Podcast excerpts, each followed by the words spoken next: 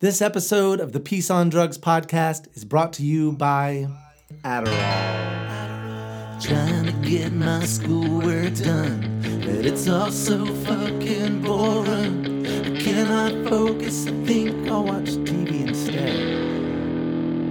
Have you tried Adderall? Nah, but I'll try anything if it helps me study. Professor said read chapters one through four. When I got done, I read three more. I quizzed myself, then I made flashcards. Instead of sleeping, I wrote an essay on something. What was I doing? Hey Meg, you got another of those Adderalls? No, I'm all out. Just go to your doctor. Tell him you have ADD.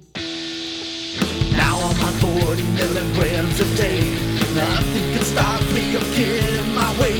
No, I don't need food and to hell with sleep.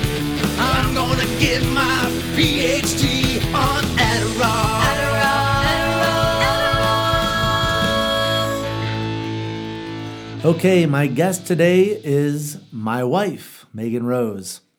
And I usually have a reason for picking a fake sponsor in relation to my guest, but Meg's never been into Adderall.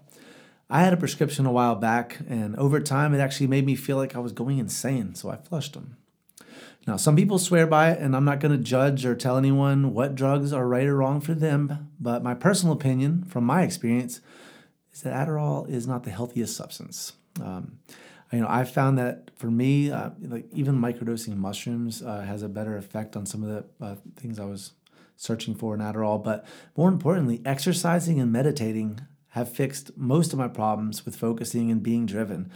Uh, you know, the things that led me to seek a prescription from my doctor in the first place. So, um, so this ad was really just something funny, and I don't mean to make light of the topics of uh, the topic of drugs, which um, is my podcast. But I think these funny ads can bring some levity and entertainment value, which could turn more people on to this serious cause. Uh, this week, I just figured since my wife is my guest, um, and since we're both musicians together, that we could do a fake commercial with her being a part of it. So I picked uh, just one of the ideas that I had and that I wanted her help on.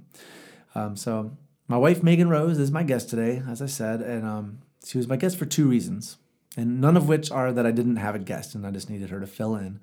I actually think having her on will uh, will give my listeners some insight into my life and how I live.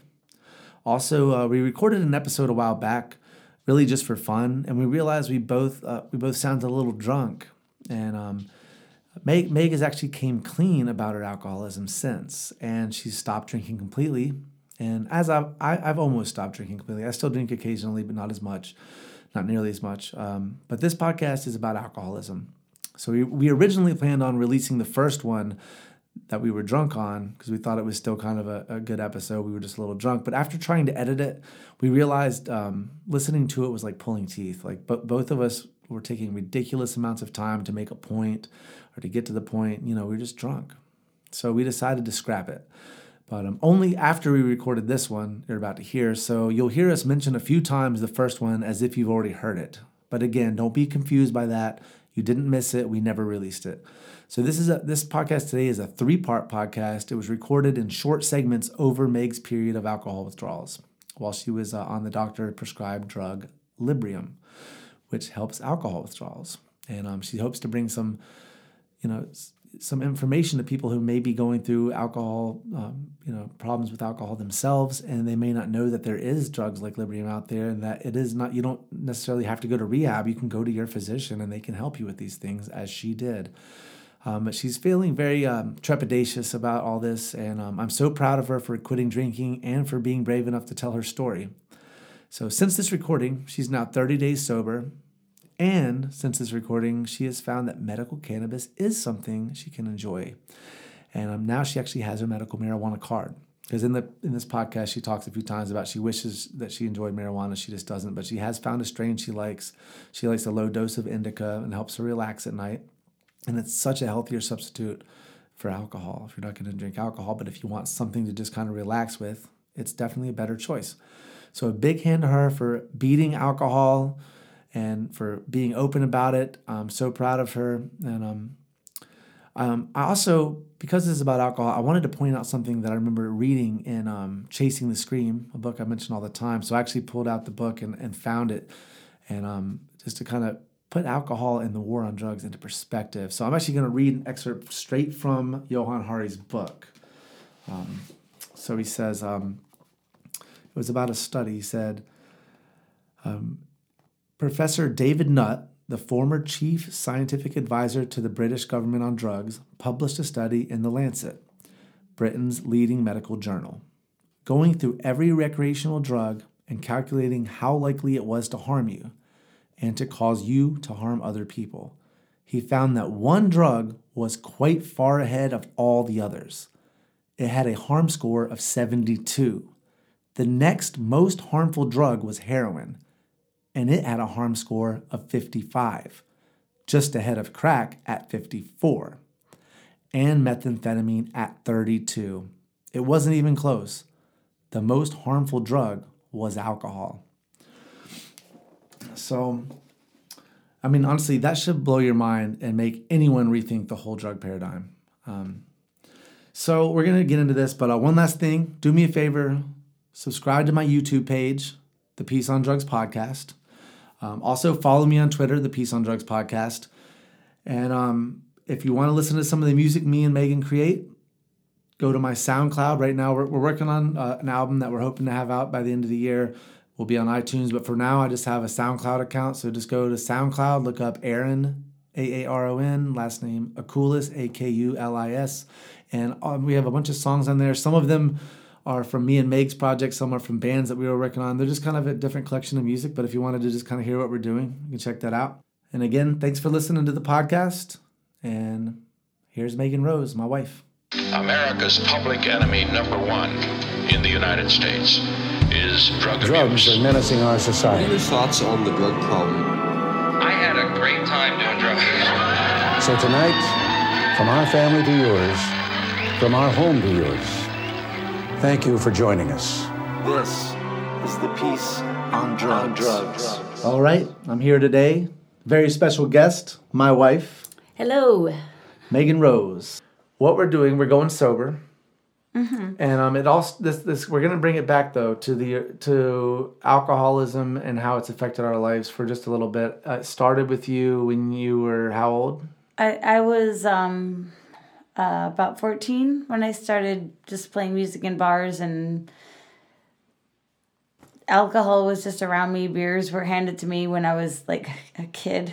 Like I was playing gigs on school nights. It was um, inappropriate, but it was also like not in a, a What was strange way. because you played with your eh, with your dad. Your dad was has been playing music in Yeah. bars. and it, it just wasn't like I wasn't getting drunk. It was just like, hey, get this girl a drink. You know, it was, but then it became, Um, It well became too normal for you at, at that age. it became something that I just thought was normal. Exactly, because I, I remember I started playing in bars when uh, I was probably 21. So at that age, it was normal and I could drink. But you started, you know, six years before me, and you were drinking the way I was drinking at 21 when you were way younger. Probably not drinking that much at 14, but drinking nonetheless. Again, I wasn't drinking to get drunk, but like alcohol just became a part of my life. And um, And once it becomes a part of your life, and it, it gets Yeah. integrated in that way, it becomes almost uh, like you you it becomes uh, you have to have it, right?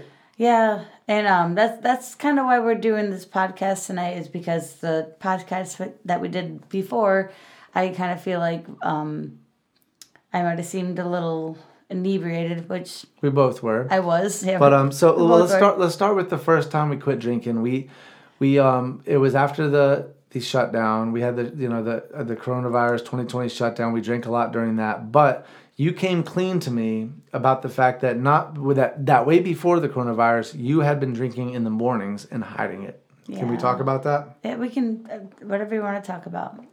And um, and you basically because you were ashamed of it because I you know it wasn't like you were hiding it because you thought I'd be mad, but you thought maybe because you didn't want to be judged. you didn't even catch me or anything. I don't think. Uh, I just like was telling you I can't do this anymore. Yeah, you were waking up because you get the shakes. You have the yeah. withdrawals. Oh my god. Yeah. Yeah. And um, and Will's going to be in this podcast, and he went through with what you went through, but he went through it even worse because he was waking up and drinking vodka, and he, he had he, he actually went into seizures and stuff when he quit. Yeah. But um, and we're and we're we're talking about this because this podcast is it's about the peace on drugs. It's about how do we move into a, a legal a world with legal drugs. But this is about a drug that's already legal.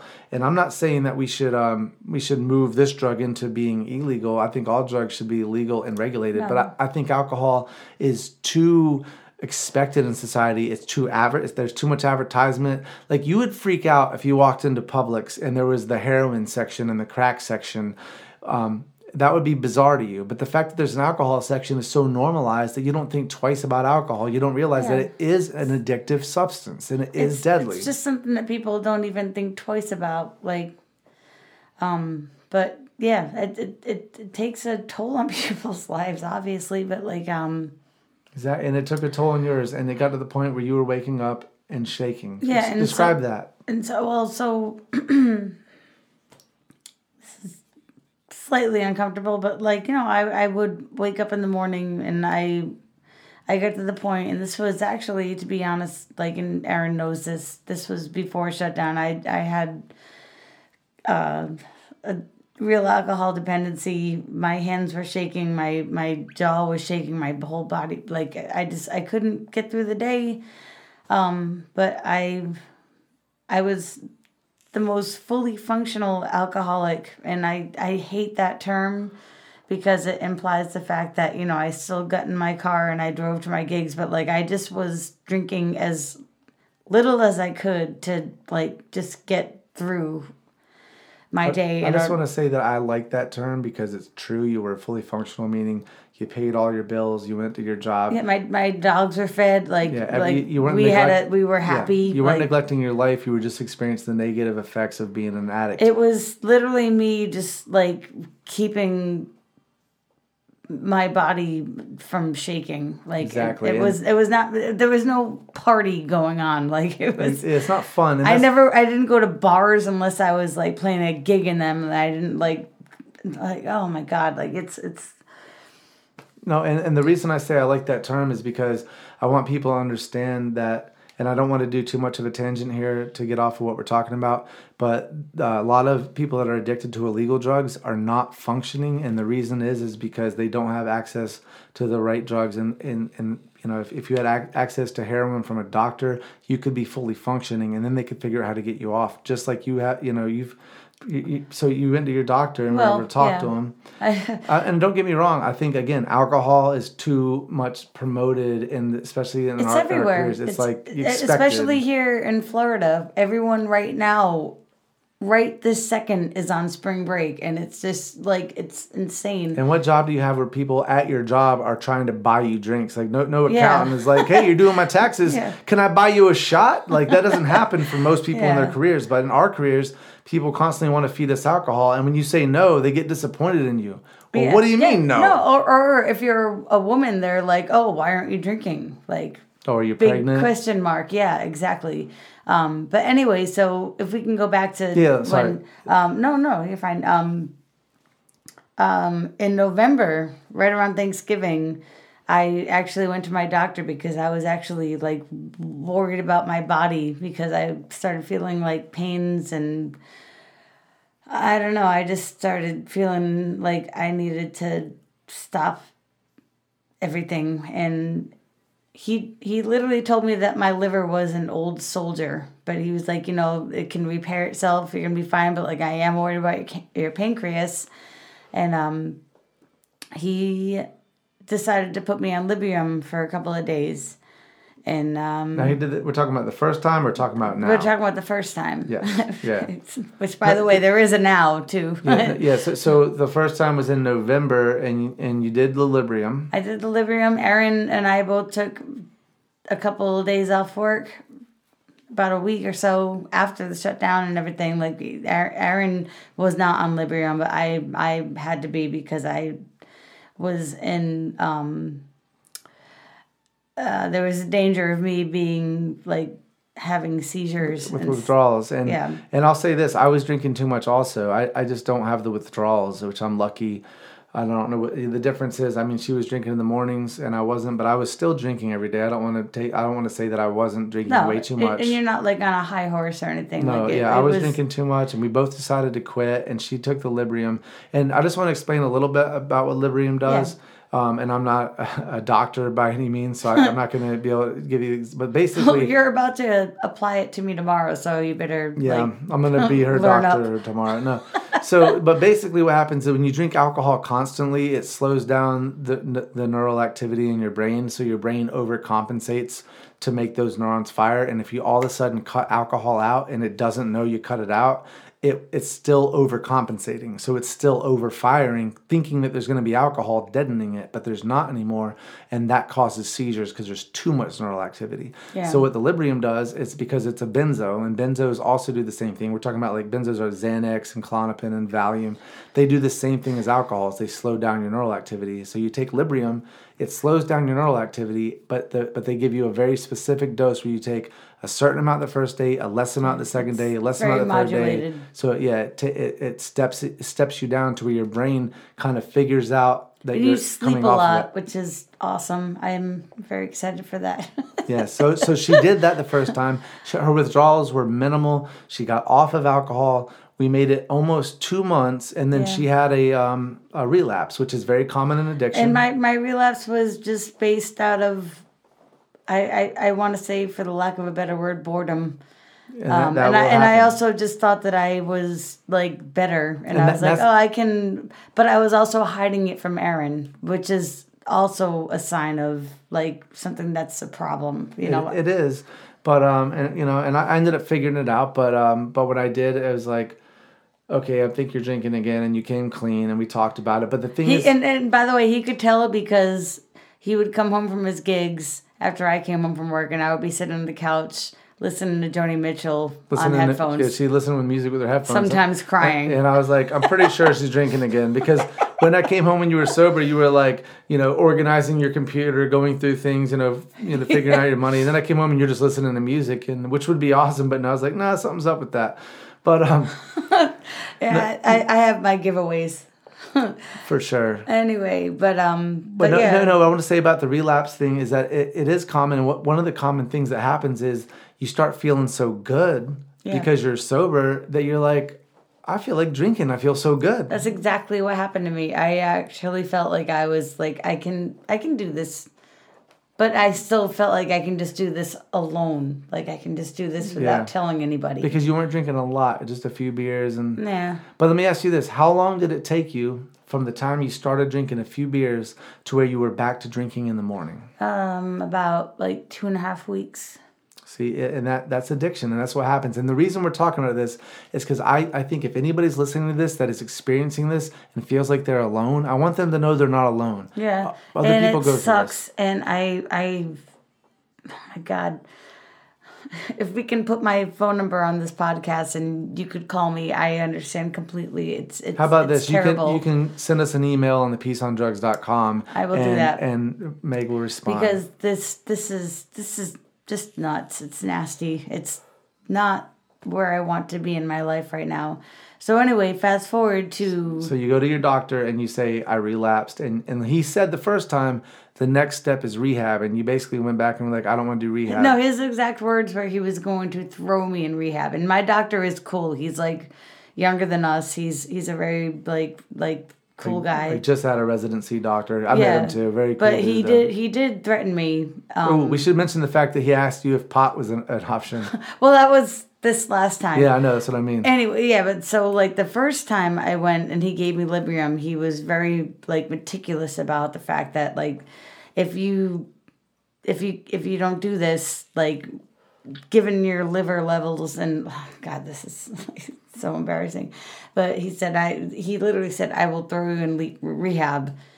And so I had to go there um, about three days ago, and I just had to tell him that I I had relapsed, and I had to like I I went there prepared to beg him for just one more chance, a second chance at just the Librium. I was like, I I know what it feels like to feel good. I know what it feels like to relapse. I just want one more chance. like with the Librium. Please, uh, like I, I can't do rehab. I can do it here in our home. Aaron's gonna help me. Like we have our dogs here. We have our like music here. Like every everything is here. I can't. And um, he pretty much told me that he was expecting me to come back a second time, and so he granted me another trial. Um, but yeah, he did say that, Aaron. He he did say that.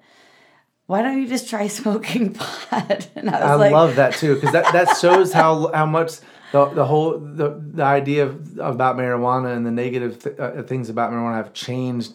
The perspective has changed where a doctor would say, "Have you thought about marijuana?" Because it really is a safer Yeah. way. And he even used the word weed, not marijuana. That's so cool. And the thing is, I recommended the same thing a long time ago, but the truth is, is that some people weed doesn't work for, and for Meagan, I think, but I think we should try. I thought I ta- we talked about this. Very low We're gonna. dosage, I'm gonna maybe. send her to the weed doctor in Florida because we have medical.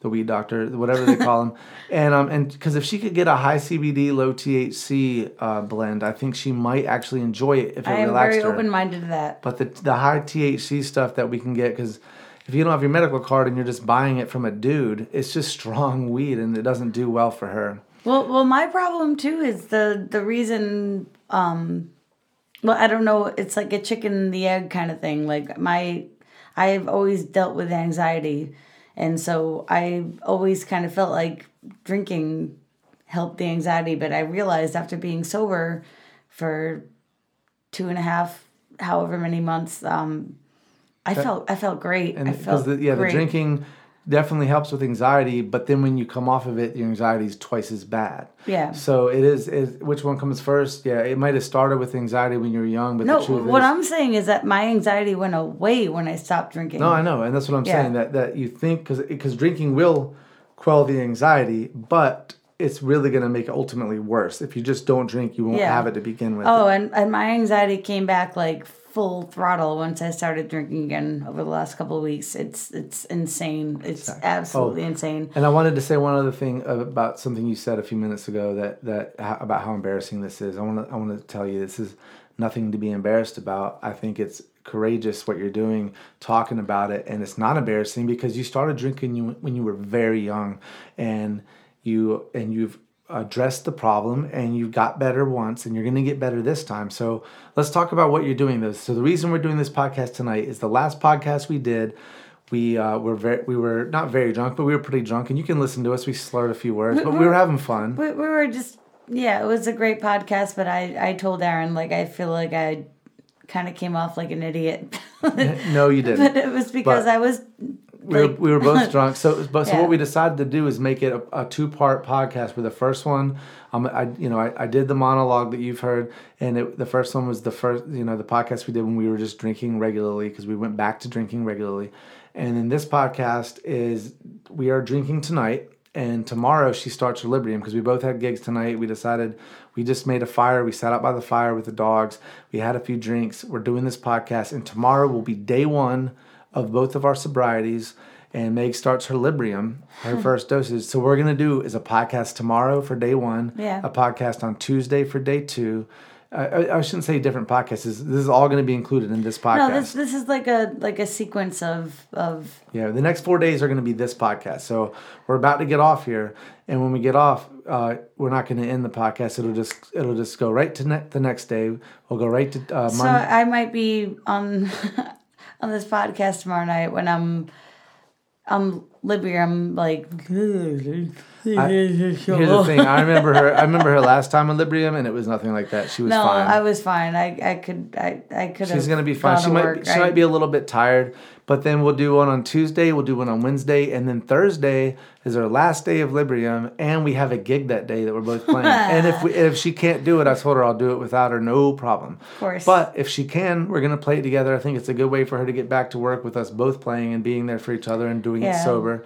And then we'll do a podcast after that, and then that'll be the, the the next episode and then and then that'll be this that'll be this this podcast will be those few days and then we'll do one um, like two or three weeks from now to let everybody know how we're doing that'll be number three so the first one you heard and then you'll hear this one and This then- is this is Meg on day zero. this is day zero we are drinking tonight cheers let's cheers to the last night of drinking. I'm not trying to celebrate the thing that's Oh killing no, I know we're we're we're gonna get better. I'm gonna get better. I am, No, I, say- am gonna get better. I better. like we because I, I started drinking too much again too, and I've always drank too much. I just luckily never got to the point of withdrawals, and I I, I, I don't know what, why that is. I think some It people sucks. just don't get them.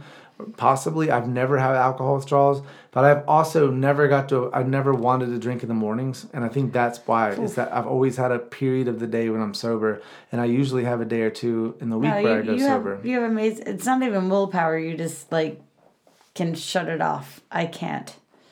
And that's why I'm here for you, and we're quitting this And together. I know you're. I know you always are here for me, and that's. Well, I love you. I love you too. All right, we're back.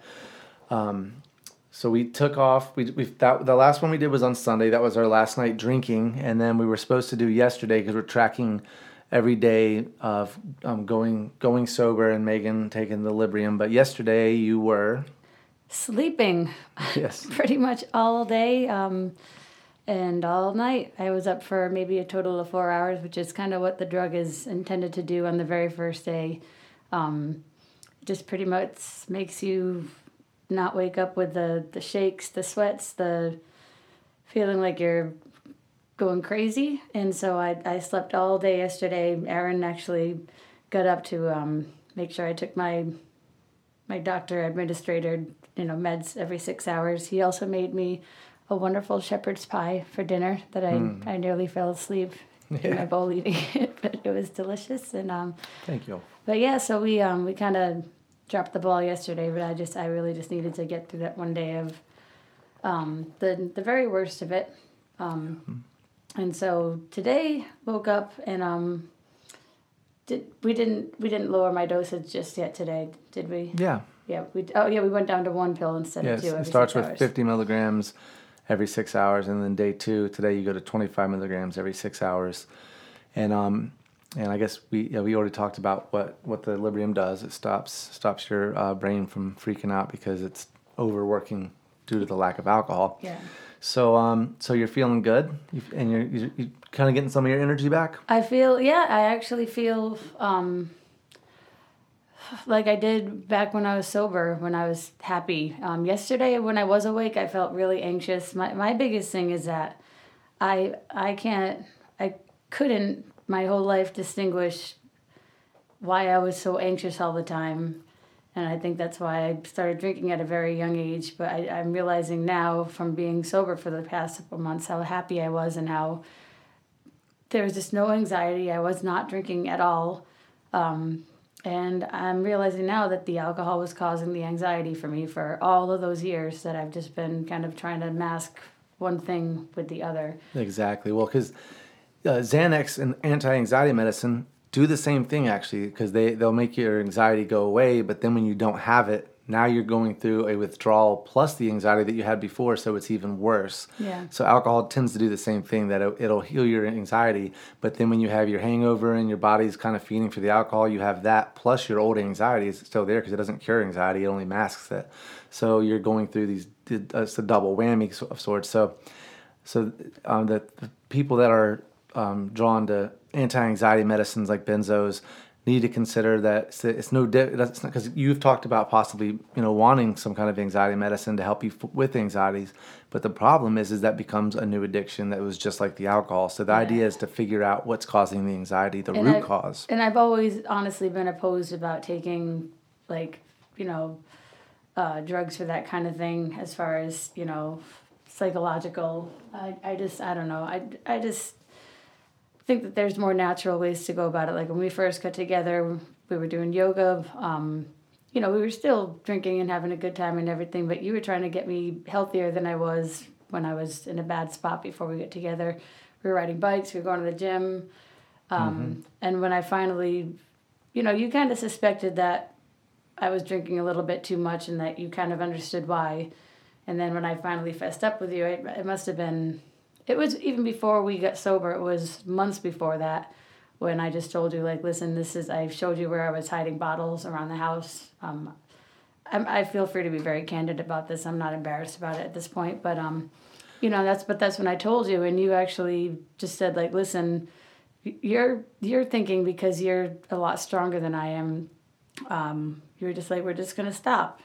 And um, I was on board. I think I made it till what, like three o'clock in the afternoon. and I I was think you made it till five, and you were freaking out, and that's when I saw that it was a bigger deal than I realized. And I said, you know what, you need to just have a beer because I know it's alcohol withdrawal can also be deadly if you don't do it the right way. So I didn't want to be like, no, you I, can just I, do had- it. I Like, felt like my head was on fire. Like it was my whole body was just. And I know this sounds stupid because it is just beer, but when it's it's it wasn't just beer. I mean, I was drinking wine, booze, you know, whatever, but um, just mostly beer, just to kind of get myself safely through the day, you know, and um, I don't know. Um, so yeah, that first time that you tried to get me to just stop cold turkey, and then that's when you realize like you know things are pretty bad. But we kind of just went on like we did, but then I I just pretty much fessed up around right right before Thanksgiving. I was like I, I can't do this anymore. I just I I I just couldn't like.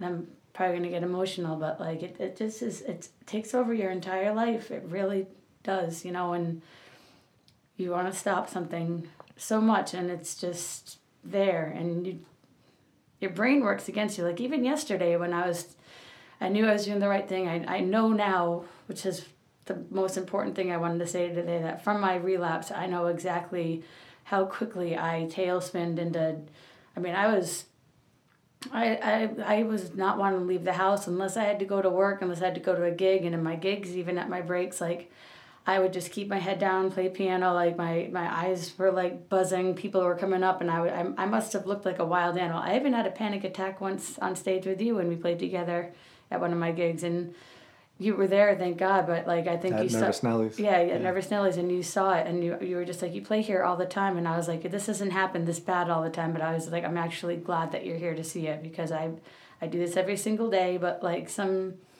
especially as of late like uh, i'm not gonna lie like I'll, I'll take a break and i'll just go and hide in the bathroom or go and hide in my car there's a lot of crying involved sometimes i have to pull myself together like smack myself in the face like come on meg you can do this you can do this um, and again i want to stress the fact that like i'm not getting drunk at my gigs. It's not a party. It's not like um like woo! Exactly. like It's- it's it's just this thing that i have personally that people don't know that is going on in my head. Like i just i just am crumbling on the inside. So i mean i'm i'm not saying that this this round that i'm doing with the librium right now i mean it, it is a four day um you know it, it, it, prescription but it, it walks you off of the of the uh, addiction, but pretty fast. Talking about over four days, you'd think that.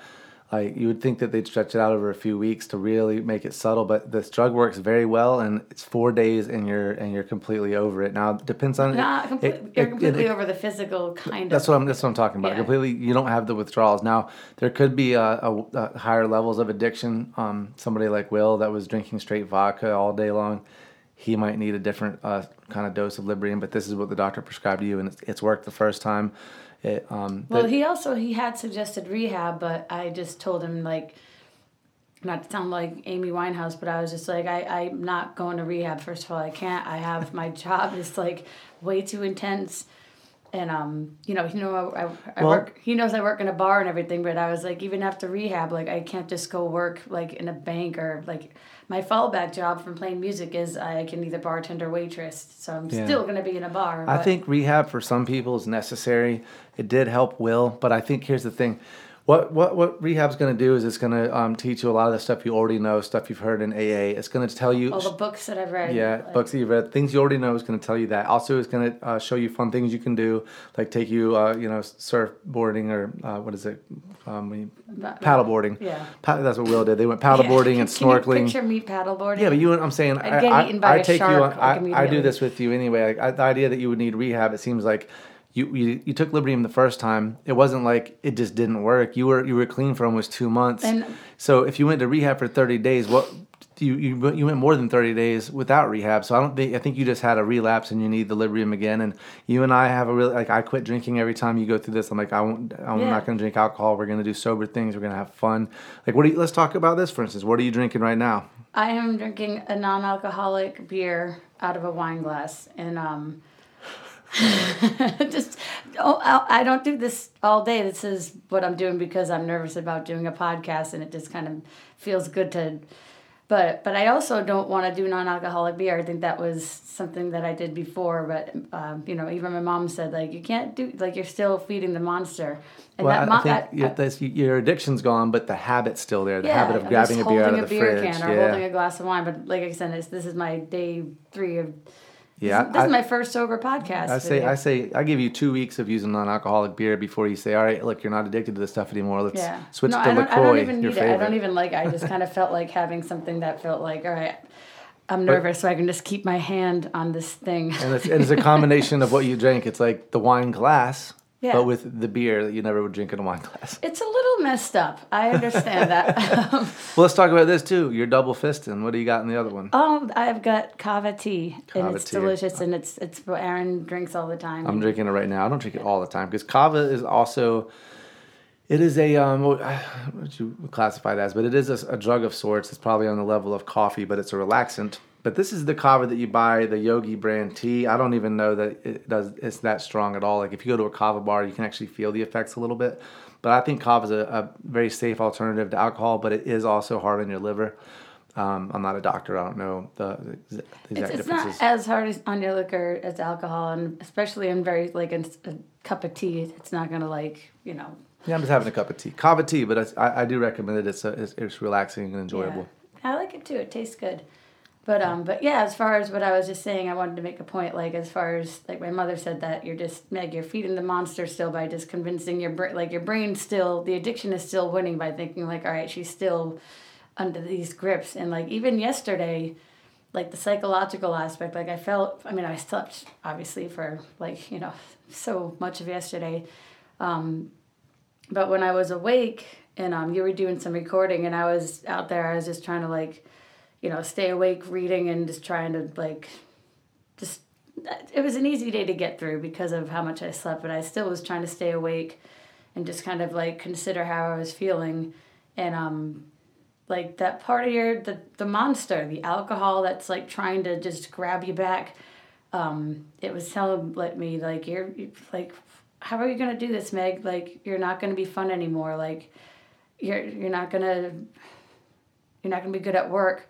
Aaron's not gonna think you're funny. He's not gonna want to hang out with you. He's gonna go fall in love with some like like chick Uh, that had- has a had all hula this- hoop or like, You had all this anxiety, and then how- what? What if that was true that you found that that, when that last time we went sober for two months? That we both laughed together. We, we, we, we had would fun together. We went out every single morning and we would like take inventory on how each other felt. We would be walking the dogs, or even just as soon as we woke up, you would ask me every morning, "How do you feel?" And there was never one day once I actually like kind of.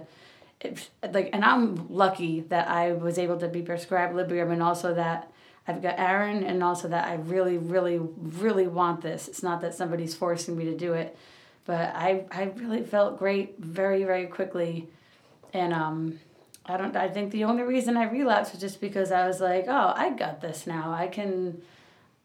But the problem was I was doing it behind Aaron's back because I knew he would disapprove, and I think we talked about this last time that, you know, you busted me, and that was embarrassing. But I just pretty much said like, "Listen, I'm I'm a grown up. I can do this now. Like I I proved that I can be sober. This is not going to be a problem." And it took literally like maybe about a week and then i was just it, first thing in the morning as soon as i wake up like i just I, I can't take that feeling and i'll just like go to the kitchen make sure that the bedroom door is closed when aaron's still sleeping and i'll just like immediately just like slam three beers and then i'm good for a couple hours i don't have to go to work for a little while but like it's just it, it would just soothe me but then i would have this sense of dread like you still got the rest of the day, girl. You know, like how, like this is every day again. This is every day, and I was so ashamed and, like I said, crying in the bathrooms at my gigs. It wasn't because I was like, I can't take these people. Just part of it. Season, they're all driving all of us kind of crazy. Yeah, sure. But um, it was also just like, what have you done? You were doing so good. Everything was great. That's what I was telling myself yesterday when I was starting to like panic and just think like like Aaron- Aaron's not gonna like you anymore. Like you're gonna suck. Like and but I was like, no, Meg, you were great. Like we had such a great time when we were sober. I was going to the gym every day. We were eating healthy. Literally, I said it already. Like, And we- how many ev- times did I tell you that it was so much more fun to come home sober to somebody else who's sober Yeah. when we can sit and talk and enjoy a conversation? Because if I came home sober and you were drunk, it wasn't fun. If I came home drunk, then we it, we both had fun for sure, but it wasn't like a productive thing we remembered much about. It was us dancing and chain smoking or vaping Yeah. and listening to records. I mean, it was fun, but it's just I feel I'm so much happier and, and more we still calm. had some of those nights when we were sober too. Like we did just, fires with records. Yeah, yes, we, we, we, still like we just kind of feel like we needed to like be like dancing around the living room and everything. But we we can we're still those people. It's just you know. Mm-hmm. It's we have ample things here to enjoy. We we still do enjoy our home, but I I do remember distinctly once, and you made me cry. You just you told me um, you know, like you're worried about me not liking you anymore, and you were like, I don't really like drunk Meg, but I love sober Meg, and I didn't say I didn't like drunk Meg. I, I prefer sober Meg. you, So yeah, you said prefer, Yeah, drunk Meg's kind of fun. if I'm drunk, we have a great time. But um, but yeah, I mean, I, I'm learning now because we also when we started when I started drinking first, and then Aaron kind of was like, all right, well, can't beat her, join her, you know. But uh, where was I going with this? Well, Oh no, I was gonna say something. Oh, we started bargaining. You know, like we would be like, all right, well, and it it started with like, all right, two cheat days a month. Yeah. And then it went to like, all right, three cheat days a month, and then it was like, all right, well, if we have a vacation planned, then those two or three days count as one day, and then we still have the two cheat days. And Yeah. like when we made that rule, like immediately the next day we had made a a flight and booked a trip because we were like, that means five days, and like.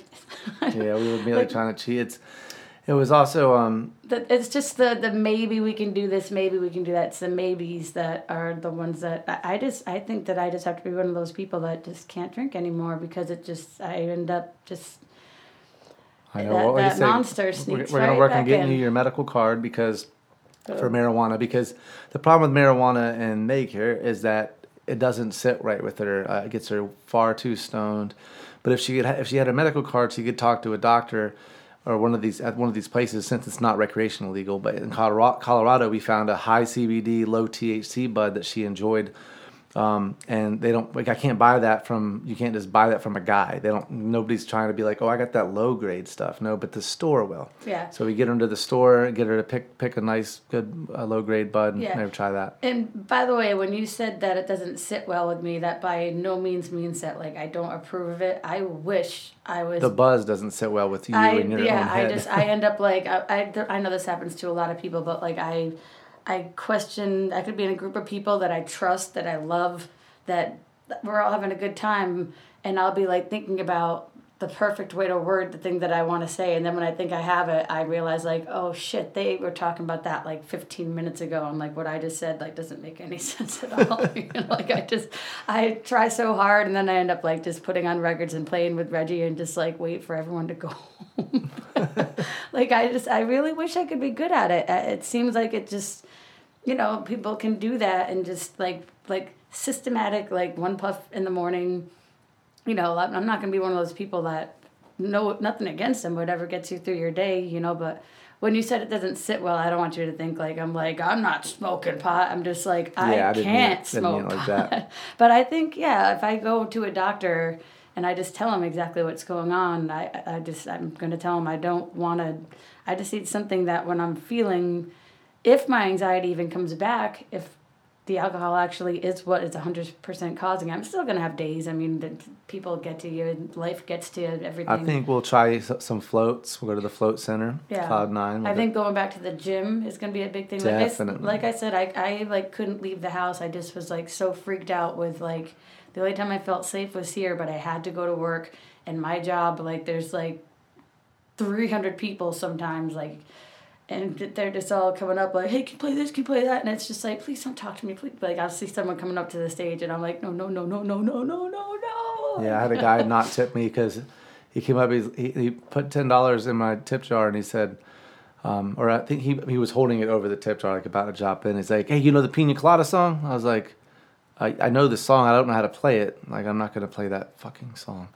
and he's just like, "No," and I was like, "Nah, I don't know that man." He's like, "Oh, too bad," and he like took his money and left. I'm like. Well, you know, and then you and then and then he, I heard him telling like another table was like, I, I tried to get him to play the song, he wouldn't play it. So, well, he ain't getting my money, it's like, no, he's like that Buffett song, and you're thinking like it's not even Jimmy Buffett. Like, yeah, he didn't say the Buffett. That, that's always Sunny Phil. yeah, He's like, yeah, I know it is. if It's you like just- pina coladas, getting cold in the rain. So then, like me and Aaron, kind of during our gigs, like we'll kind of like you know if we're having a great day or like you know something weird happens, we text each other, and that usually gets me through some of the worst ones. Yeah, you But- tipped me. You Venmo tipped me when I, I texted her about that. I was like, the guy just didn't tip me, so she tipped me for not playing that song. Yeah, I gave him ten bucks, and no, I just I was like, check your Venmo, and you looked at it, you're like, oh, you're the best, like because we so we do help each other out with all that kind of nonsense for this season, but I mean it's not just season. Who am I kidding? It's it's it's. I don't know. I but I'm just realizing now that it's. I think I mentioned the chicken and the egg before, but I really think that the alcohol for my entire adult life has been causing my my anxiety, my insecurity. It gives me a false sense of confidence, but like now that it's actually like it's actually killing me. It's hurting my body. Like so like my doctor Yeah. said my blood work was really not uh, he said, you know, I'm, you're not going to die tomorrow, but he's like and especially the second time I went to get Librium and I had to beg him for it. I thought he was going to just toss me right into rehab, but he was like, and I'm sorry if I'm repeating myself, but he said, I'm honestly not surprised to see you here a second time. And he's like, I'm going to give you round two. And he didn't say like next time we're we're locking you up, but he he did give me a lot of scare tactics. He told me about you know how my liver was the last time, and he told me about another woman that's roughly my age, and he was like she has been on a waiting list for two years, and her body is just failing. And he's like, you're not there, but he's like, you need to know that like if you keep on doing these like stop and go relapse stop and go whatever he's like you're you're killing yourself. You really are and you're way too young. You're healthy for the most part. Yeah. and um Yeah, it's definitely not not the, the, the chronic drinking, the health issues that go along with chronic chronic drinking. I think everybody's heard about the um, you know cirrhosis of the liver is the big one, but there's all these cancers that are linked to alcoholism. That that we read in that it was what's the name of the book? Um, Annie Grace. um control alcohol Um, it's um, this naked mind. oh yeah that's right uh, control alcohol. Yeah, um, but but she talked about all these different cancers that um, are linked to, al- to alcoholism. Uh, alcohol is basically a poison, and, and it's just got so many other health. Uh, you know, things that are horrible for your health that I don't think are, are are really talked about much, and I feel like it's just because alcohol is so pushed in your face of like it's okay, drink it, you know, and then you hear things about liver is the only thing I ever really heard about. I, c- cancer and cigarettes, sure, everybody talked about the cancer and heart disease and all the problems of smoking cigarettes, um, which actually might be a nice segue into that one little thing I wanted to talk about. We just went out and had a great dinner. If you're here in Fort Myers, uh, Postabilities. oh don't tell everybody that's our special Oh, place but I wanted to hook them up. it was not it was called pizza abilities Pizza Abilities. it's all the way in bonita springs Yeah, so I recommend that restaurant. No, it actually is a great restaurant. It's a great restaurant. Mom and pop, so Yeah. possibilities off San Carlos Parkway. Yeah, it's it's great. so good. But um, on the way back, we were talking about vaping versus tobacco because I heard uh, an argument. Um, and, uh, it was on a podcast anyway. The uh, the idea the idea is that vaping, if if you're going with a company like Juul, that um you know regulates it with their product, what they put in it, it's it's most likely. I mean, all studies show it is definitely safer. Um, the long term studies aren't in yet, right? But the, the short term studies on combustion versus vaping, which is you're not heating it up to the point of combustion, so you're smoking, you're getting vapor instead of um, smoke. That the smoke, all the carcinogens are released with combustion. So, anyway, we're having this argument, we're talking about it, and we talked about how just how ridiculous it is that, like, like I, because if I when I get when I start drinking, I like to have a, a, little bit of tobacco. That's just always only when I drink. And um and I was getting to the point where I was smoking cigarettes here and there, and then I got to the point where I bought a pack and Yeah, I couldn't believe that honestly because I was always and a it much smells so bad, and. I and I don't like the way it makes you feel either. Like I enjoy the cigarette, but then I wake up and I feel like gross, and so um, so I decided to start getting back into the Juul again, just just to have it if I'm drinking and I feel like puffing to hit the Juul. And it's just such. I'm, I'm sorry, this is off topic, but it was just we were having this conversation how just how bizarre it is when when when um uh, Walgreens pulled Juul from their shelves because we were getting them there. They- Publix did too. Publix and, and I don't think Publix I, ever I don't think them. Publix ever had it, but uh, but Walgreens pulled it, and it's like you you're still selling cigarettes. That doesn't that makes no sense to me. You you want to pull the Juuls because it's because of the public perception because there's this whole outcry of it's all about the young kids who are vaping. Well, when I was growing up, it was kids that were smoking, but the cigarettes have not went away. Walgreens is still selling cigarettes. How do you pull a, s- a safer alternative to cigarettes off your shelves, but keep the ones that are definitely going to cause cancer, or Yeah. not definitely, but you know, with a high percentage of people are going to get cancer from smoking. Or. I love the argument that it's like, well, we just don't know how bad Juuls and vaping are for you. It's like, oh, but we don't know how bad cigarettes are for you Yeah. yet either. Yes, so because you do know how bad they are, it's okay because you do know they're really bad, and the Yeah. chances are that the Juuls are never going to be we're as bad still as that. waiting for the test on these cigarettes. And so if they- once yeah. they're okay, then we'll put the Juuls on in the. Yeah, and then the question is, what if you found out they were as deadly as cigarettes? Would you allow them because you got the cigarettes? Is it you're making sure they're not more deadly than cigarettes? Because I don't think that's going to be the case. yeah. And we find out five years later that everybody that ever vaped is dead. Just kidding. As um, I'm vaping right now with yeah. my Juul. Yeah, you- you actually can hear us vaping on like when, the ones when we're drinking. I'm I'm hitting here and there, but uh, we are now not drinking, and I don't know why, but when I don't drink, I don't desire any tobacco. I think it's that hand to mouth thing, you know, like it one- just, they just do go hand in hand. But, um, but yeah, and I, I also wanted to say to um, if people are listening that um, maybe think I'm taking an easy way out by having a four day Librium plan like that. This is doctor prescribed, and he he actually had to like go to a panel just to show them my blood levels, just to make they had to check to make sure I didn't have any cocaine, anything else in my system, which obviously I didn't. But um, he he did tell me like I had to like talk to my superiors because like I don't just give this stuff out easily. Yeah, but also it's I don't think anybody would think it's an easier way out because if you quit alcohol cold turkey, it can it can be deadly. I don't think I would have had seizures, but I think I would have.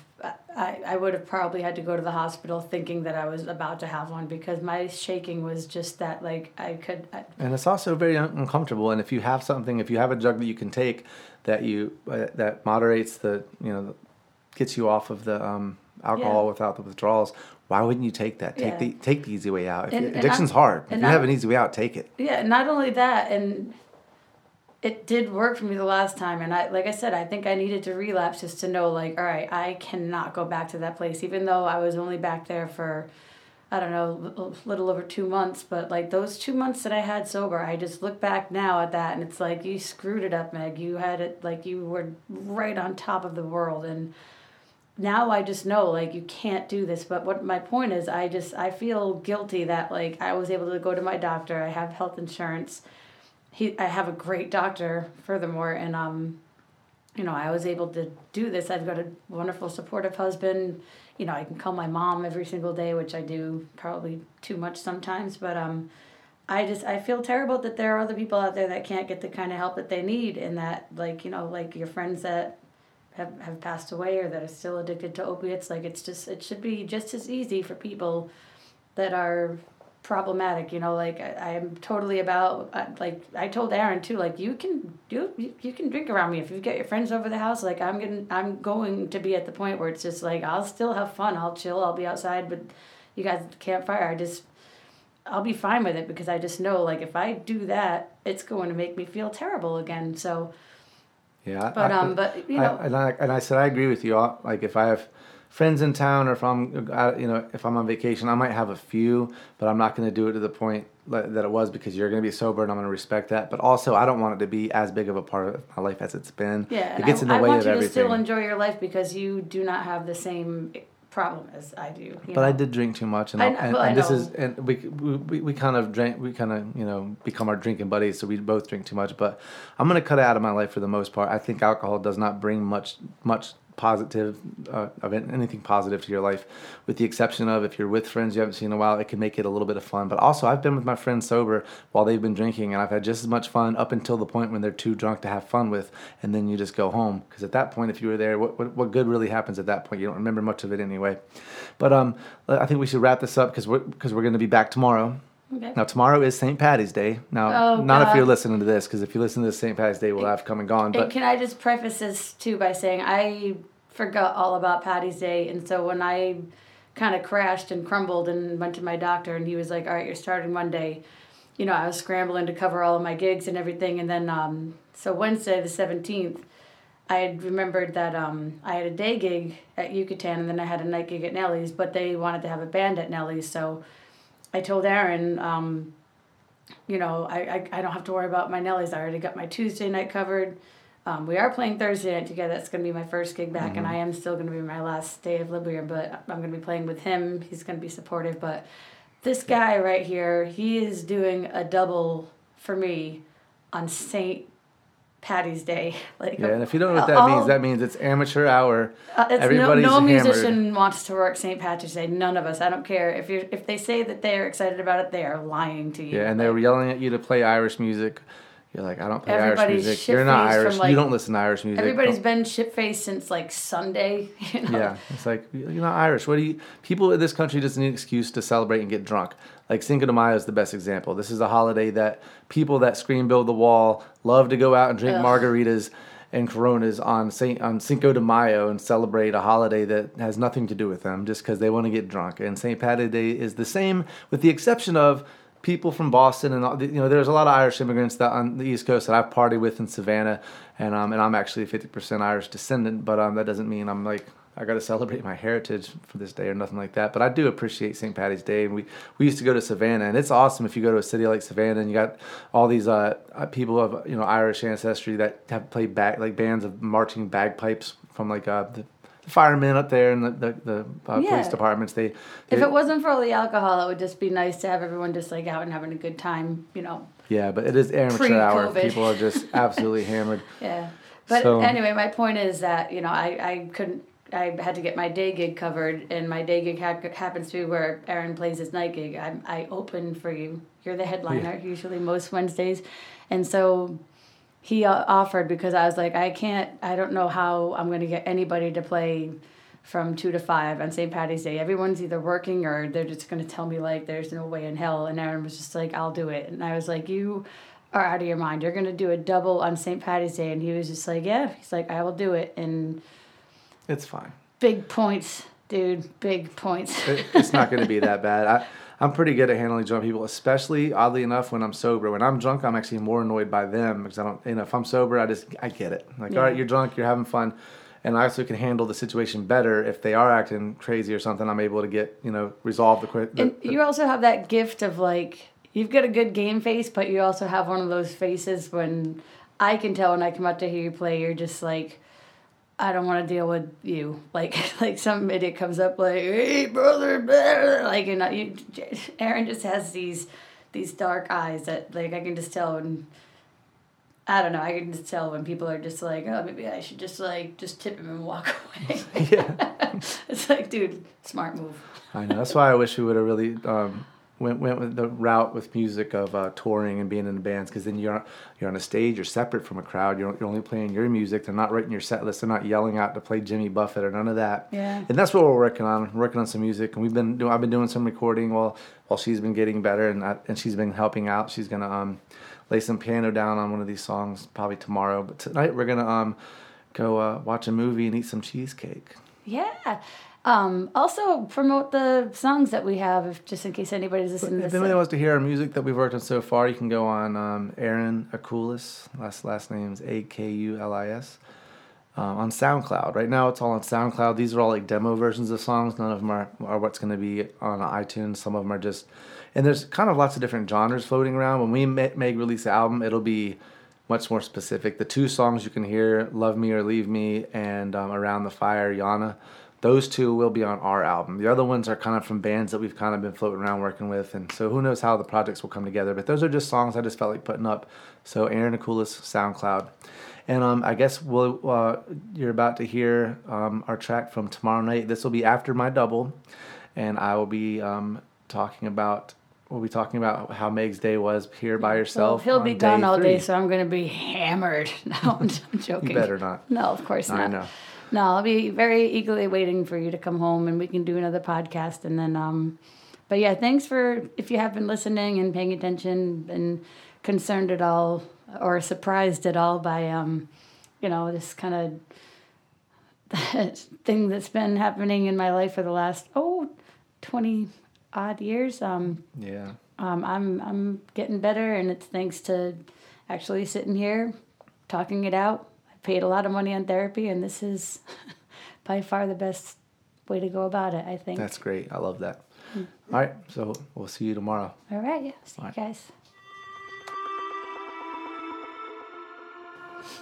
All right, and we are back. This is the this will be the third day of, of us doing this podcast. Um, I know that you guys ju- that just listened to you is just flowing right to the next one, but this has been another day. We um Well, we took yesterday off because Aaron did a double for St. Patrick's Day, and obviously when he came home, he was not in the mood after dealing with Fort Myers Beach oh, crowds all yes, day. yeah, I'm forgetting. So we didn't do one yesterday. It was the day Yeah. before. So we did. We pretty much did one every other day. Of Yeah, that's exactly what we did, and and that's what I was just telling her today. Is like it's hard for me to do this podcast right now when I just launched it. I'm trying to get these new episodes up, and uh, we are working so much with season right now because we live in Florida, so it's it's free, completely packed everywhere. And I played all day long yesterday at this place called Yucatan, and um, just the drunkest, um, stupidest people Yeah.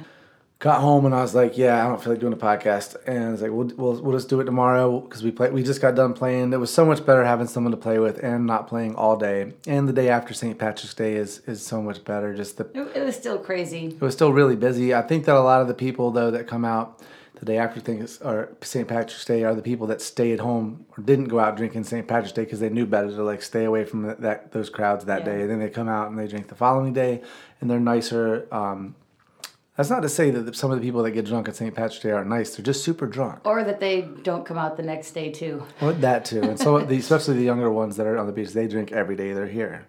But um, either way, got it passed, got got it, got that out of the way, and um, then we went and played a bar, which um, I know that the people that it's kind of an interesting thing uh, when she when she went to the doctor and talked to the AA groups about about drinking and about you know working in the bars. The first thing the AA group they always say, well, can you can you do something else for work? It's like Nope. it's like she's an amazing musician.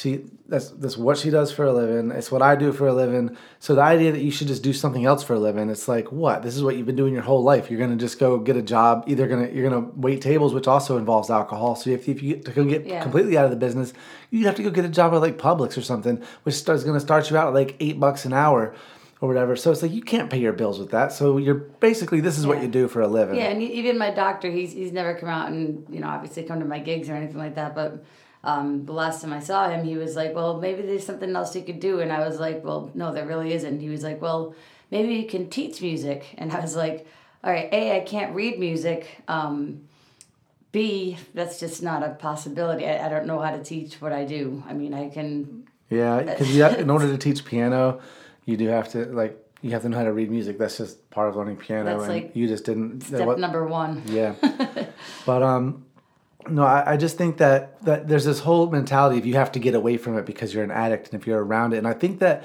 willpower, you can have what your, your willpower can be strong enough to where you can be around alcohol. We live in a culture where alcohol is you know omnipresent, so the idea is that you you need to be able to be around it and not partake. You- And you how know? many like older musicians and even some musicians our age, um, uh, but mostly the older ones, I've actually kind of talked to them the first time that I was going sober, and I was just saying like, how do you do it? And well, most of them said they'd smoke weed, you know, but um.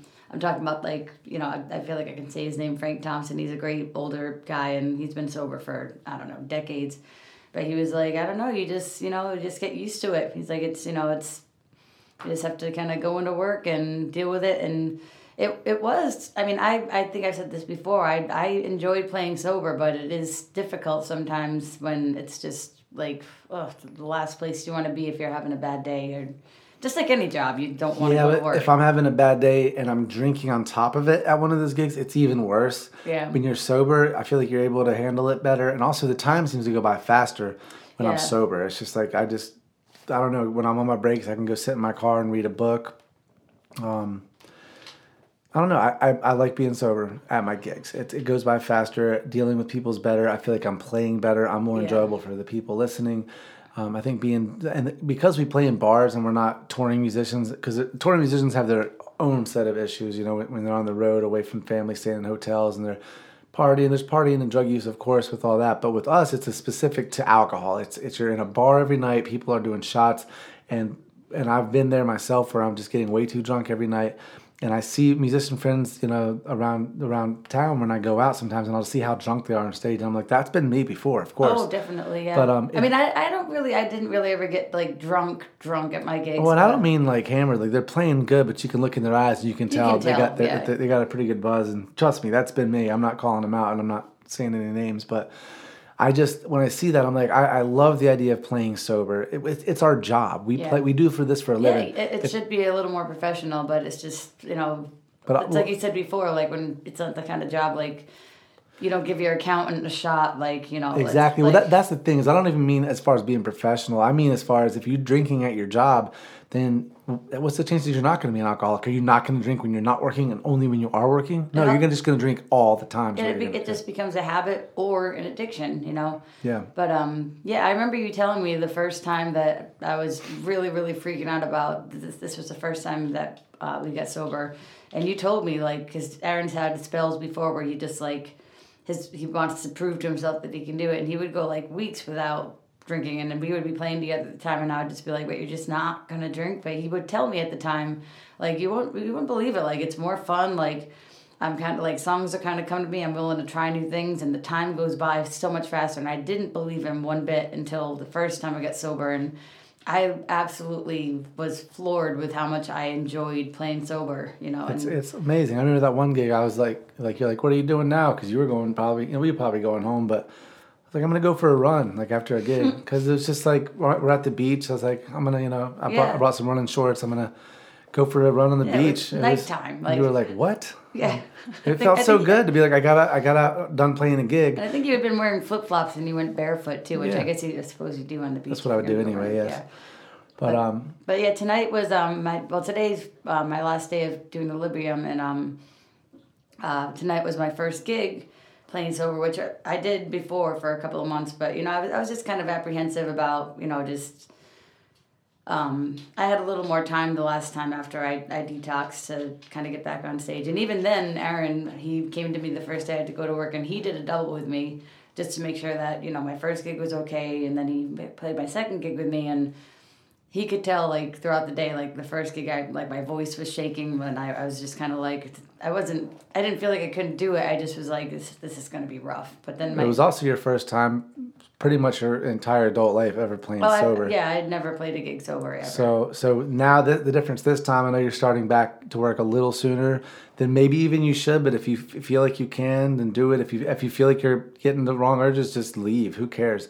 But um, I, I think the difference is, is I I feel like you can do it this time because you did it for two months last time. yeah and i know i you know the difference and today like as soon as we started playing i was just like I was just like, all right, I'm back. I got this. Like I, and I said it a million times. Like I know the difference now. Like the temptation, which is always going to be there. And I, I wanted to say that too. Like as far as me taking the Librium, it's not like, oh, I'm done with the Librium. I'm, I'm cured. You know, it's like, no, I am always going to have this monkey on my back. Where Well, it's like any any kind of addiction uh, comes with the addiction and the habit.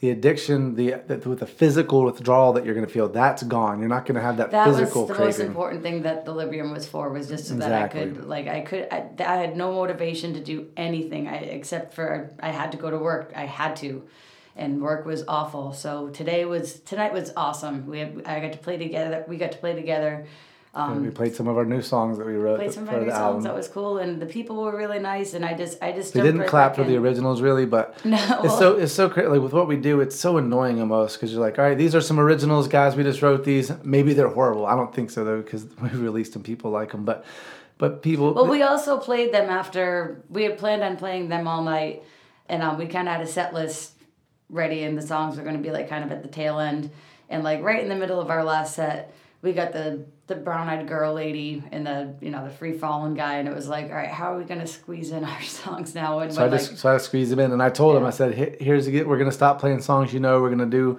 Yeah. one or two originals, songs that we wrote. Um, so you just have to bear with us. We're gonna play these songs. They're songs that we want to play. This is ultimately what we want to do. Not playing other people's music. We'll be right back to playing songs you know." And I thought that might make them listen. They just basically stopped listening for two songs. e- even that one table that was sitting in front of us that was like engaging with us, and they were talking to us, and Yeah, they like- did not pay attention. Well, either. no, they they kind of did at first, and then like they just kind of were like, "Oh, this is cool," and then they just started talking again. Like, once Yeah. people don't recognize something, it's like Well, that's the that's the al- the alcohol. I actually went to there was an open mic night that Fritz brought me to. It's a life coach here in town, and they do this whole they did this whole open mic night at their life coaching place, and it was cool because their idea is like the whole music scene in Fort Myers, and I wouldn't even call it a scene. It's just cover bands playing in bars, and they said they want to get the alcohol, uh, de- detach the alcohol from the music, because and these these life coaches are kind of like T, uh, Steve Farce went there too, Yeah. and he was sober for a long time, and their idea is like alcohol's like like it ruins the music in this town and, and I believe that because when you go when you're at a bar and people are just hammered drunk and they're just like play something I know and they're screaming brown eyed girl free bird and all this crap well they're just drunk people wanting to hear shit they know but if if you know if they if they knew your music and they came to your show and got drunk that'd be different but they don't. So people that go to a, a scene like in Seattle or these other places that want to see music they don't know they're usually not shit faced going like they might go there and have a drink or two but they're not there for the alcohol they're there for the music Yeah, they'd be disgusted if we went there and just played a bunch of covers. They'd be like, "Oh, look, like this is not what we came here to hear. We Yeah. listen to the radio." play free fall and they, they, they know the song and they don't want you to play, play it. They're like, yep, I know what that is. Please Yeah. stop playing it. And there are some people around town that are like that, like that. Ask, you know, oh, do you write any songs? And I personally don't write songs. Me and Aaron kind of collaborate. He writes the songs, and I kind of like, you know, You've written songs before. We got to get you more comfortable. You're just uncomfortable putting yourself out there. You have to be vulnerable and you have to be willing to just put yourself out yeah. there. Yeah, I make my lyrics too personal, and then it's just like, I, there's no way I'm gonna like. so um, I got to start writing songs about like my dog or like. you know what? There's nothing wrong with doing that. I personally think if you write something that's really personal, um, I remember Billy Corgan said something about when he writes a lyric that makes him cringe with embarrassment. That that's he knows that's a good lyric. I got He said I have to include that because Yeah. it makes it embarrassed to even say it. I think that being vulnerable and being too personal is great. However, you want to write a fun song about your dog and play it, do it. Who cares? There's no rules to writing music. I love that about it. yeah. But um, so it's been a fun journey. It's only been a few days. Like I say, this will be the second podcast you've heard, and this particular podcast was over six days. There's three three different days that we recorded over a period of uh, what five days? I, yeah, I believe so. Yeah, five days. Um, tomorrow will be day yeah, because the first day we were drinking. Tomorrow will be day five actually of being sober. Yeah. So the first uh, one you heard on this, we were both had a little buzz. We were talking about going sober the following day. Now today is day four of being sober, and then of course the first podcast, part one of Meagan Rose, was uh, me and her just talking a whole night of drinking before we knew we were going to be going sober, and so this will be part two. And I hope you enjoyed it and. Wish let's wish Meagan luck on her journey of going sober and getting alcohol out of her life once and for good. Yep, and tomorrow is uh, day one of me going back to my crazy schedule, completely sober. And uh, yeah, that's that's one thing I want to say too. Like the whole reason I packed on so many gigs in March was because I was sober at the time, and I was like, I can do three doubles a week. I can play like six days a week, three doubles. And then I started drinking again, and I just I was miserable, and it just felt so good today at that gig just to like it felt like there was a part of me that was just like trying so hard to get back out and like just be me again and it just I know I can do this. I know it's uh, like I said, it's not just the Librium. It's, I'm not cured by any means. I'm gonna live with this, you know, for the rest of my life. But I just I know the difference now. I know that I'm just better. I'm happier. Like me and you have been laughing and joking around all that. I, I just I like myself better sober, and it sucks because I I love drinking, but like I just Well, think about other people you know. What per what person do you know that you like better when they're drunk? Hmm. I mean, I think I, I thought it was me. exactly. That's Yeah. a great point, of course. But typically, like, anytime somebody, especially if I'm sober and somebody comes up to me, could be a great friend, and I realize they're hammered, I immediately do not want to talk to them Yeah, you lose interest. It's You're just like, oh, you're uh, you're hammered. Okay. Yeah, you're gonna repeat yourself and not listen. Like it's all about what they say and try to have a conversation, Yeah. and they're not letting you And to, talk. and to think that we're any different when we're drunk as well. I know. I always used to think like, oh, I'm not like that, but even my mom was just like, yeah, Meg, you can't. I mean, I'm not. I really would not. I I hate to sound like this, but I don't think I was ever like truly obnoxious. I wasn't ever that girl like, let me tell you something, or like you know. I, I don't think I was ever like that. But I I know I um like in the first podcast I was horrified. Like I have a lot of pregnant pauses, and I I kind of.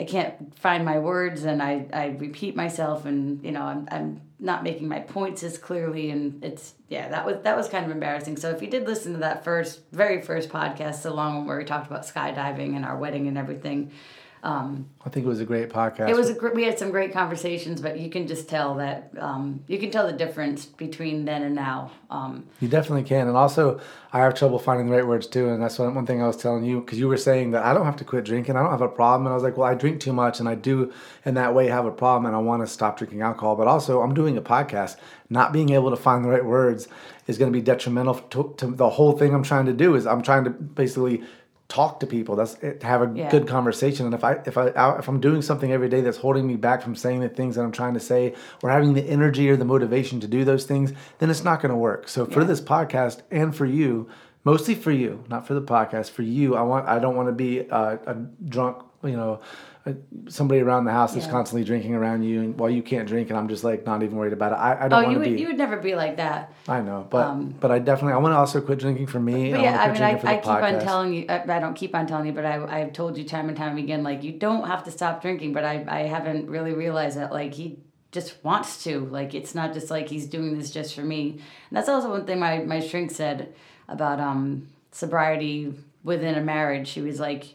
Your, your journeys are separate. Like you can help each other out as much as you can, but like you need to put you first. He needs to put him first she said it's almost like you got to treat it like a, a second marriage your sobriety and she was like you know you got to think about when you were lying and when you were uh, sneaking around like it's basically like you were having an affair you know and she was like so your sobriety needs to be something that it's not something that you do 100% together. You need to really kind of like focus on you. You don't need to tell each other everything. I mean i do tell you when i'm like i pretty much do tell you everything but you know the fact that i kept on like saying like you can drink. You can like it's not going to bother me but like you actually do want to stop drinking because you feel the same benefits that i'm i'm Yeah, feeling I've, now. I've said it for a long time. I don't think alcohol is a good drug. I think it's, uh, I think it's fun when you're with your friends doing it, and we Yeah, both know socially- that. So socially- socially, it's a fun drug, but ultimately, I don't think it brings much benefit. And I tell you what, go out next time you're with you know some of your friends, and um, you haven't seen them for a while. Start early and go to a coffee shop and see if you don't have fun sitting at a coffee shop over a cup of coffee with your buddies.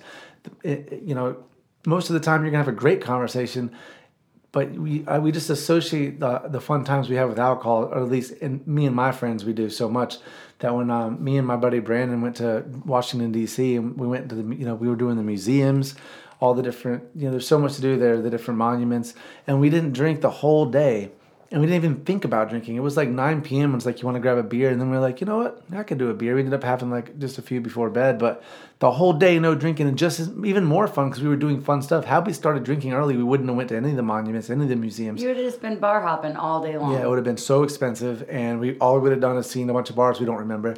So, not try not drinking. I, I honestly, anybody out there who alcohol is a regular part of your life, I challenge you to just take two weeks off and see how bored you are. I mean, if you if you're that miserable, then maybe there's something else problem in your life. Maybe you're not. You know, you got to find joy in your life yeah, that's if not you can't alcohol. find other ways to just try to, you know, enhance your life, if it really does t- like take drinking for you to just like kind of get the ball rolling socially or even just in your own head. and then it could be a, a, a bigger underlying problem like depression or something else that you're experiencing Yeah. that takes alcohol to feel joy. It should not take alcohol to feel joy. And there, there should be so many things you can do. Go for a bike ride, going for a jog. If, if, if you hate running, Meg hates running. You might not might not be for you. Uh, she likes going to the gym. We go we ride bikes to the gym, and that's Yeah, great. today was my first day back at the gym in like like three weeks. I used to go every single day, and then once I got like wrapped up in all this nonsense again, I I I didn't want to like do anything. I didn't like even yesterday. You were gone all day, and for the first time in a couple of weeks, like I cleaned the whole house. I rearranged stuff. I just had I just enjoyed my home. I just was like, this is all the stuff I've, I've been so miserable. know and it's just because I've been just buried under all of this, like, and it's not just the booze, it's what the booze does to me. Like, It does. And what you said right then, you enjoyed your home. Yeah. And that's and to me that that means so much more than just your house also. It's your it's your body. Your body is your home. It's where you stay. And to enjoy yourself without being drowned in alcohol Yeah. is what everybody should experience. When if you if it takes a bottle of booze for you to enjoy yourself, then you need to you need to fix the relationship with yourself. You need to be able to be happy by yourself. You know, meditate, yoga, find something that brings joy to your life that's not a, in a bottle for yeah, real. Yeah. And it's it's exactly like I said earlier. I, I had this, I, I said this earlier, but to be more specific, like there was this one moment I don't remember what song we were playing, but like pa- over the past couple weeks, like I've actually been timid playing piano because I'm like, oh, like you, you know, your brain your brain works against you. Where like you know, my anxiety is just like, oh, you can't do that song. You're gonna screw it up. You're gonna screw it up, or don't don't do that in your piano solo because that's you're just it's gonna sound terrible. But like I took a couple risks today in some songs, not anything crazy because we didn't really have a lot of songs to do that in, but I did something today. And it's like I said earlier, like there was a part of me this whole time that has just been screaming to come out. And I just had this moment where like I just did something and I was like, this is easy again. Like I'm back. I'm Yeah. back. And it, it, it, you know, I've said it a million times, Equilibrium has helped me get over the physical withdrawal, but just the psychological. We talked about me getting on like, you know, mild antidepressant. I don't think I need that shit. I think I just, I, I think I'm healthy on my own with the lifestyle that I had when I was sober. And I just, I was, this whole time, I so desperately wanted to get back there, but I just didn't know how to without getting physical help with it. So now that that's over, I'm so looking forward to just tomorrow I start my my sober life again and I could not be happier and more grateful for you, for my doctor, for you know, even this podcast being able to talk it out and I hope that if, you know, anyone does listen to this, I'm never going to be that person that preaches theirs on a high horse or like, oh, you know, you shouldn't be drinking. That's, you know, I, I just, to each their own, but to each their own, but I do challenge anybody out there that has alcohol as a regular part of your life because I've been there. Most of a lot of my adult life has involved alcohol, most of Meg's, and we can both, um, you know, we're you know we're an example of it. I promise you, it makes you feel better when you get rid of it. So I challenge everybody out there to just try. Try to take a f- just a few weeks off. Like I, I dare you take two weeks off and see how you feel. And if you feel great, maybe take a few more off. And um and, and just also just side note if it if you try it and it is something that i was going through where your body starts to physically like respond in a very very scary negative way you should go see a doctor Oh, of course. Don't you know? uh, And I, yeah, definitely, because I wouldn't. I'd hate for somebody to just quit cold turkey. I'm gonna have my buddy Will on this podcast. We're gonna talk about alcohol addiction because that's going to be a good one it is because he he actually um, had an extreme uh, problem with alcohol where he was waking up. I went. I would go stay with him, and he would wake up in the morning.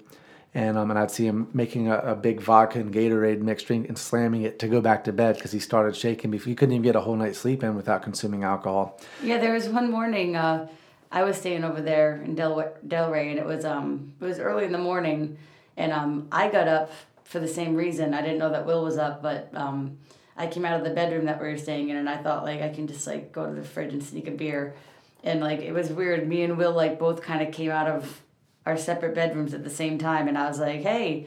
He was like, hey, he's like, don't judge me. I just I have to do this, and I was like can I join you? Yeah. so we had a beer, well, he had a drink, drink, and I had a beer too. And we were just, we didn't even talk about how messed up that was. We were just like, yeah, it's just kind of, Yeah, and we both what- just went back to our rooms and went back to bed. you were still sleeping, you know. I was, Yeah. No, but no, it, it was a moment that we shared, but we both kind of were just like, this is. Well, Will. Will's sober now. You've gotten sober. You're getting sober again. But Will Will quit cold turkey. Um, and and went, got a hotel room and decided just no booze in the hotel room. And the withdrawal was so bad he couldn't even like like go to get booze to try to reverse the the effects of, Oh, of God, the withdrawal. scary. And he almost died. He went into seizures. And um, his finally, I think his uh, his ex girlfriend and his mother Well, he'll, he'll tell the whole story. Yeah, he'll tell the whole story. We'll have him on, but this one was about Meagan. Meagan did it. This is this is the uh, you know the new beginning right here. We're gonna we're gonna we'll, we'll catch back up with you, and um you know a month or so we'll have Meagan back on. Probably not even or so. Just in a few weeks we'll probably do another one, and Yeah, Meagan I'll- will be on here. I'll be bouncing around the house, so I might pop in and out of here every now and then. She'll probably be in here so much that she this won't be like I'll have my weekly guest that I do, and she'll just be you know I'll just be throwing hers up just randomly like up oh, there's another one with him and Meagan.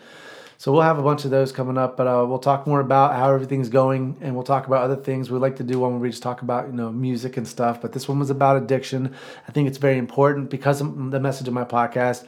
I don't want people to think that this is just a, um, a completely pro drug podcast. It's definitely pro legalization, but it's definitely not. Um, I, I don't think addiction's a good thing. I don't think anybody that relies on a substance um, should think that that's okay and that's just the way you should live. I think that you should definitely try to live without being addicted and rely on any substance, no matter what that substance is, whether it's Xanax, cocaine, heroin, or even alcohol. It's it's an addiction is an addiction. So we got to talk about this. This has been uh, a great conversation here with my wife Meagan Rose. Let's give her a round of applause. She did it. Thank you. I did it. Today is day four. Tomorrow's day five, and we will be back in touch. Thank you so much for having me on and for doing this for me. Thank you for doing all this. I love you. I love you too. All right. Peace out. Hey, Aaron, do you feel like going to the bar? Definitely. Let's go to the bar. I could really use a break from all this studying. Now I can drink anyone under the table. Got speed in my veins and I'm feeling unstable. I smoke three packs of cigarettes a day. I'm losing my mind, but that's okay. I got Adderall.